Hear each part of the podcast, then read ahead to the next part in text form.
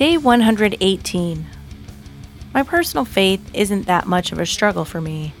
I struggle to be obedient to everything God has called me to do in this world. Eric Clayton, Saviour Machine. Because one person disobeyed God, many became sinners, but because one other person obeyed God, many will be made righteous. Romans 5:19. Many Christians carry the wrong view of their spiritual inheritance. We see ourselves camped somewhere just outside of the Garden of Eden, kicked out because of sin, and powerless to do anything about it. We view our inheritance from Adam, who blew it, and we're all suffering for his mistake. But that's not the end of the story. Jesus changed our inheritance. No longer are we stuck with a, a sin based inheritance, but we're set free by Christ's death on the cross.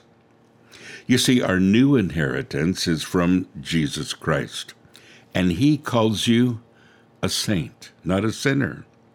He set you free from the guilt and the power of sin, and He clothed you in Christ's righteousness. And now, because of your new inheritance, you have a new name and a new purpose in life. So, obedience is no longer a struggle of your own will and discipline, but rather surrendering to the Holy Spirit inside of you and allowing Him to guide you is the purpose. You're no longer stuck. You have a new spiritual desire to keep you on track and to keep you obedient.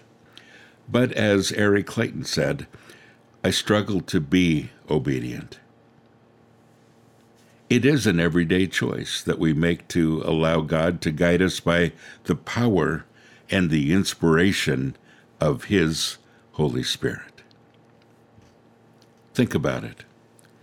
What is your mindset about obeying? Discipline or surrender?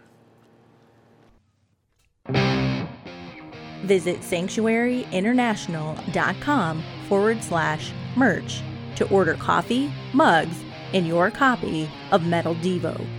We are metal. We are family.